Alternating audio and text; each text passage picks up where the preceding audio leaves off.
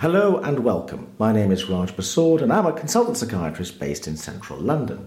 And I'm joined today by Jeremy Beider, who's a psychiatrist working in West London, who has a special interest in sleep problems. So Jeremy, this is a very common uh, problem and is very often mismanaged. Let's start by talking a bit about the different kinds of sleep problems people can have, because they tend to think that insomnia or sleep difficulties are all the same thing, but there's a wide variety of different difficulties. Yeah, so I think as a member of the public thinking about sleep, I think people would generally classify themselves as either a good sleeper or perhaps a bad sleeper. Um, some people will go through patches of bad sleep. Um, some people find that they're not sleeping well for protracted periods of time. Um, when patients or people suffering from problems with their sleep turn to um, sleep specialists, um, the specialist is really going to be looking for a variety of different disorders. So we're now quite good at thinking about sleep and classifying the types of problems people have, and they, they fall in a, a number of categories. So the most common one uh, is actually insomnia. Um, insomnia is defined as difficulties falling asleep, difficulties remaining asleep through the night, or difficulties with early morning wakening, or sleep that does occur for a decent period of time but is unrestorative, so people wake up feeling unrefreshed. Um, and this is all with adequate um, time to sleep, an adequate sleep environment that isn't noisy, for example. So that's a very common, very common complaint, insomnia. Um, and that really forms the bulk of um, the sort of sleep complaints that people will present with, um, particularly to their G Ps or in primary care. Um, and then there are a variety of other disorders. So there are a variety of things that can go wrong um, that can affect one's sleep. So things like obstructive sleep apnea. Um, this is when uh, it's the, the person uh, doesn't manage to maintain their airway overnight, and as their brain becomes deprived of oxygen, they're aroused from their sleep, and actually their sleep becomes quite fragmented, and they wake up feeling very unrefreshed. Um, Before going on to talk about some of the other disorders, I think an important point to make is that to meet the criteria for a sleep disorder, whatever the kind of sleep disorder, one needs to actually be suffering with daytime symptoms. So it's not enough to be sleeping badly at night, although of course that's quite distressing, but it's, it's when it starts to affect function the next day, that's when we tend to worry about it and want to proactively treat the problem. So in other words, people may say I slept really badly, but if they're actually able to work okay um, day after day, and it doesn't interfere with their leisure activities or work, they're just com- complaining, then that makes it uh, a psychiatrist or a sleep specialist suspicious that it's not a pure sleep disorder. Um, because that, that's quite crucial, isn't it? People often complain about the quality of sleep, yet it's very difficult to find sometimes that, that function during the next day has been interrupted. Yeah, so I think I think there's this out, idea out there, you know, there's, there's the search and the, the desire for the perfect night's sleep, night after night, and that, that's not a reality and actually isn't necessary for, you know, function during during waking hours. So I think we've got to be quite careful about defining the parameters of, of the disorder. And I think once it's starting to encroach on relationships, work, study, then, then it's then it's become an issue.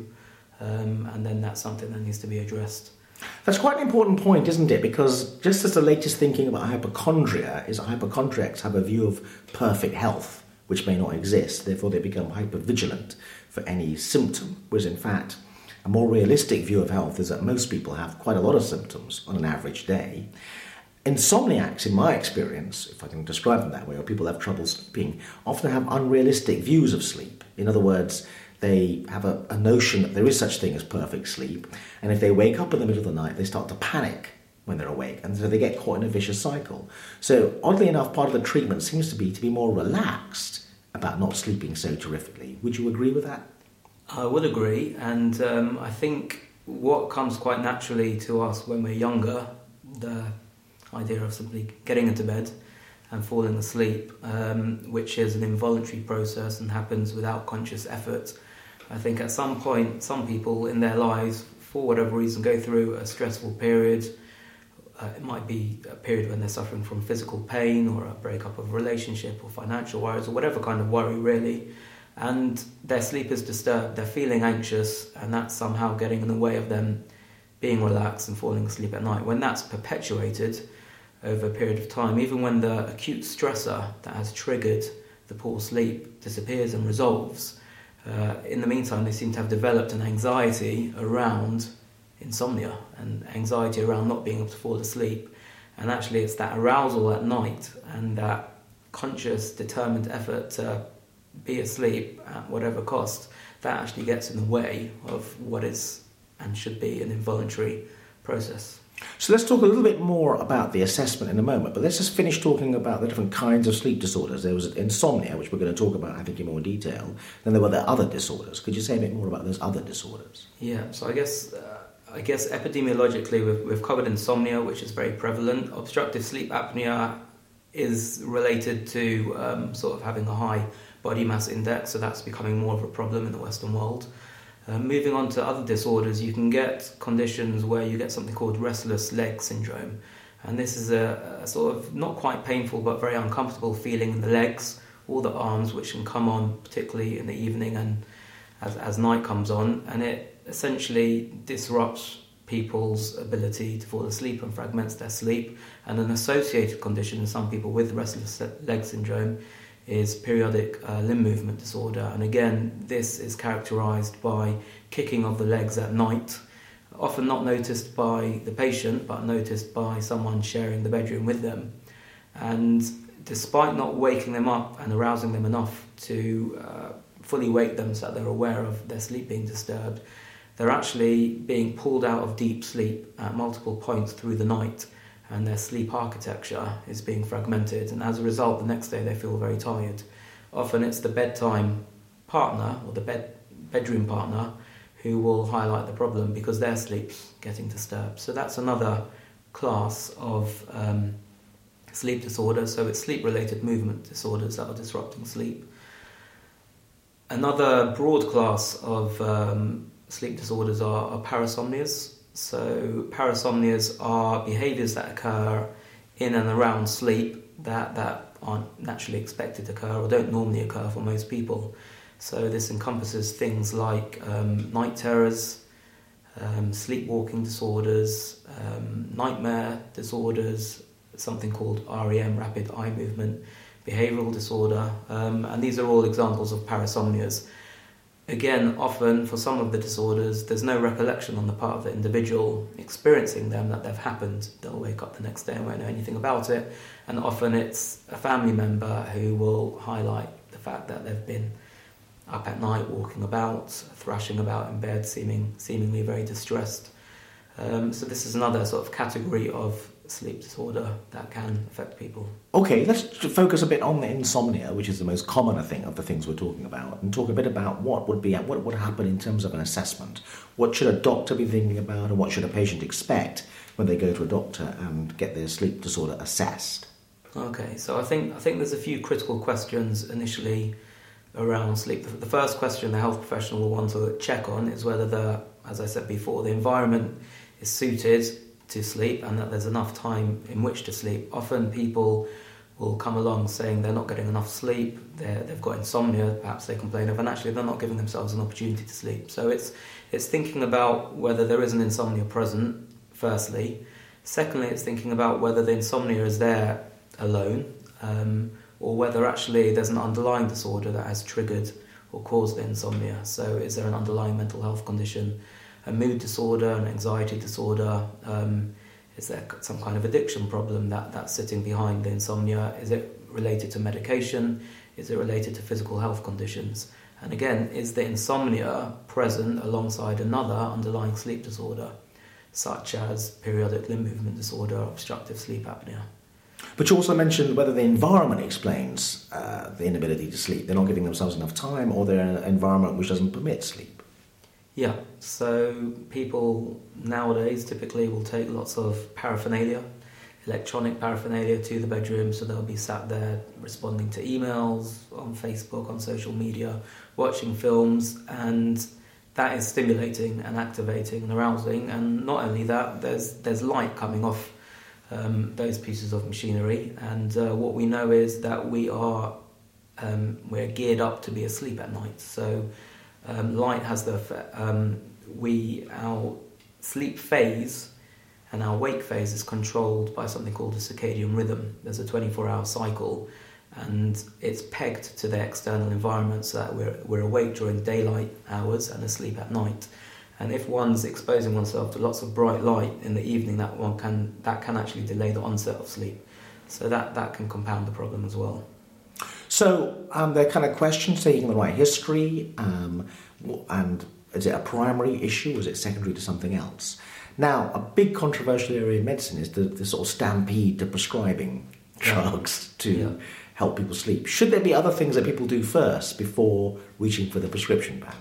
I think there certainly are. Yeah, I would very much agree with that. Um, I think what's interesting about the stampede for medication is that it suggests that it's a problem that people seriously want help with. So I think I think behind that is is the idea that people are distressed, people are finding their daytime function affected, and people are, are battling um, insomnia, um, often alone. It's not something that um, is terribly easy to to speak about or people have very much time for.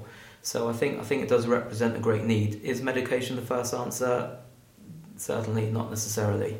Um, often cognitive and behavioural techniques um, are very helpful and efficacious. They work very well in um, tackling the insomnia and actually eradicating it. So the way we... insomnia, in some respects, can sometimes be a learnt, maladaptive process. It's, it's, it's something that we learn to do by doing all the wrong things in response to not getting enough sleep. So imagine someone who has some kind of physical pain related to an injury that, that keeps them up at night. Um, the following day, um, over a period of a few weeks, that they're feeling tired, so they start having they start having stimulants such as caffeine, nicotine, um, to wake themselves up. That that's going to compound their problem and make it difficult for them to sleep the following night because um, they've still got these stimulants running around their system. Equally, people might turn to alcohol in the evenings when they're not sleeping to try and get themselves off to sleep. And again, we know alcohol is very bad for sleep, actually, um, and so it tends to compound the problem. People might catnap during the day. So people do lots of different things to try and solve the issue, but actually they make the issue worse. And primarily, people are getting into bed and, and then consciously trying to fall asleep. And that, that is often the source of the problem, and that, that can be targeted with cognitive and behavioural therapeutic techniques. I thought one of the catch-all phrases for this um, C B T or cognitive behavioural approach was sleep hygiene. Could you say a bit more about what the instructions would be that a doctor would give to a patient using sleep hygiene? So sleep hygiene doesn't have a tremendously large um, evidence base, actually. Um, so the focus is more on more robust cognitive and behavioural techniques, which I'll come on to in a moment. But certainly it makes sense to avoid doing all the things I mentioned just a moment ago. So certainly one shouldn't be having um, stimulating beverages um, late in the afternoon, past lunchtime, I would say, because they do have an extended uh, time of action. Um, certainly one shouldn't be catnapping during the day because that is going to reduce the drive for sleep at night and lead to fragmented sleep at night that isn't consolidated. If one avoids sleeping during the day, one gets a nice period of consolidated sleep at night. Again, it's about ensuring the, the bedroom is um, it's conducive to falling asleep, and that's already bringing us on to um, a cognitive and behavioural approach that does have an evidence base. Let's talk about that then. Which is stimulus control. Okay, let's talk about that. So stimulus control is the idea that what you want to happen in your brain when you see your bed or your bedroom is a very strong association with sleep. So you, you respond to the environment with with your brain work, you know, deciding it's time to go to sleep, and, and that's what will happen. So it's it's about making sure the association with bed is all around sleep. So the only things that are allowed in the bedroom are sleep and uh, sex. Anything else, kind of things we mentioned before, work, uh, watching films, listening to the radio, all of that needs to be avoided so that um, time spent um, in the bedroom is associated with sleep. And alongside this, the idea is that if you're in bed, you're trying to wait for sleep to arrive and it doesn't, after fifty minutes you should actually get out of bed, go somewhere else and do something else until until you're feeling sleepy, and then you repeat the process and try again. After fifteen minutes, one five? Yeah. Okay. yeah, I guess the idea is to try and give some reasonable length of time for, okay. for sleep to happen. That doesn't mean one should be watching the clock and sort of counting down the time. Okay. Because um, that's going to get in the way. But again. Roughly speaking, fifteen yeah, minutes. Yeah. Okay. And then you get out of bed, go to another room, yeah. do something else, yeah. uh, and then come back to bed. Yeah. But what's this something else? Because that's often a bit controversial. Yeah, so the something you... else shouldn't be something that's terribly stimulating or alerting. It should yeah. be something nice and relaxing, something enjoyable, okay. something that will give you the chance to wind down. Okay. Yeah. So um, that's kind of like trading on a very old idea in psychology that you want the head or the brain or your mind to associate the bedroom with sleep yeah. and nothing else. Yeah. So you want to pair the two. Yeah. So only sleep occurs yeah. in the bedroom. Yeah. Yeah. And therefore the brain begins to realise that when it is in the bedroom, sleep is expected. Yeah. And yeah. nothing else. Yeah.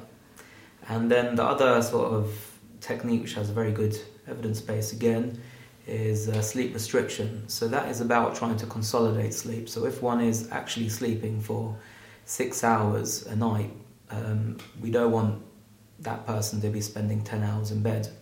Um, that's going to mean they're going to be spending a lot of time getting quite um, aroused, anxious, agitated and frustrated, and that's going to get, uh, again, in the way of, of sleep. And it's also going to mean they're going to have snatches of sleep here and there, as opposed to a nice consolidated block of sleep. So we would tend to restrict the time spent in bed so that one's achieving um, an efficiency of at least eighty-five percent. We want eighty-five percent of the time spent in bed to be time that you're asleep.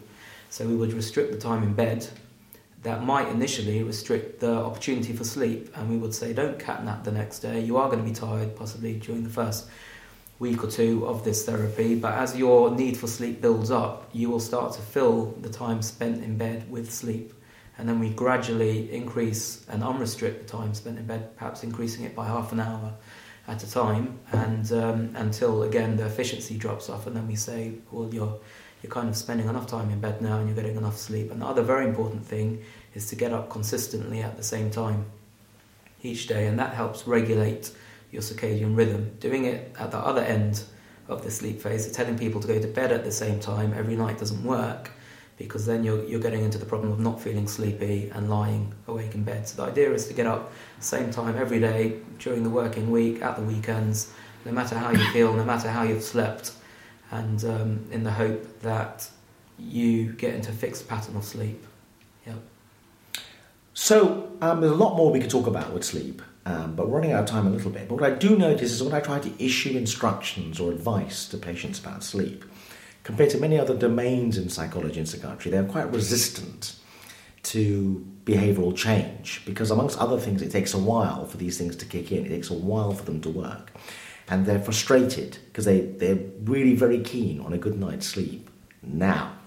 So that's why they want a tablet as opposed to behavioural changes. So what do you do to encourage them to try non-medication approaches? Yeah, so I think I think it's really quite simple, and um, I think it's about education. I think once one understands the process by which we fall asleep, once once one is armed with that knowledge, it becomes very easy to follow through on the sort of behavioural techniques given. So what we very simply know is that there are two switches in our brains, one of which drives sleep and promotes sleep, and one of which promotes being alert and awake.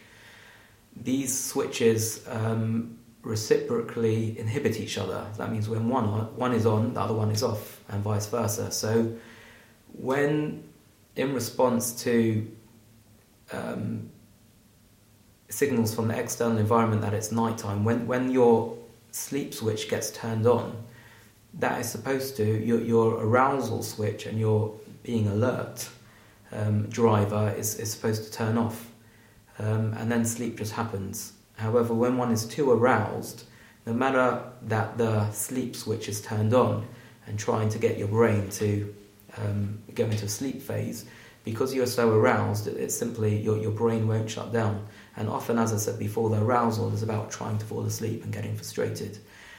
I think once one learns that it is in a relaxed state of mind, sleep just will happen by itself as an involuntary process, um, then one can stop trying so hard. So the other favoured technique is relaxation therapy, really. and it's finding a way of turning down one's mind or turning down the tension in one's body so that one is in a relaxed state of mind and that the sleep switch just, just goes on and you're, you're, you go off into a good night's sleep. So that, that might involve um, muscle relaxation techniques, thinking consciously about relaxing various muscles in your body in a stepwise, progressive fashion. Or it might involve some guided imagery, imagining imagining yourself in some very relaxed setting where there are no worries, where there are no demands on you, and everything's very pleasant. So if one can conjure up that very pleasant space, um, then one's relaxed and sleep can happen. But I agree with everything you're saying, but I think that the issue is that people have to become more relaxed about not just sleeping, but to actually be more relaxed about not sleeping. If you see what I mean, if they can be more relaxed about not sleeping, then sleep will come. There's a kind of paradox there. Yeah. Do you experience that in your practice? Yeah. So there, there is what we call cognitive distortions about sleep, and, and those those should be challenged. So the idea is that people walk around with the idea: if I don't sleep tonight, I'm going to have the most awful day tomorrow. I won't be able to function. And actually, they have been functioning to a degree, and are likely to be able to function. And what we try to say to our patients is, yes, there might be a slight time delay in these techniques kicking in, and you might not even feel well rested tomorrow in response to the techniques you try tonight. But what we're trying to do is improve your sleep in the long term, and perhaps that's just a few weeks away. So persevere, and you, you will see those results. Jeremy Beider, thank you very much indeed. Thank you.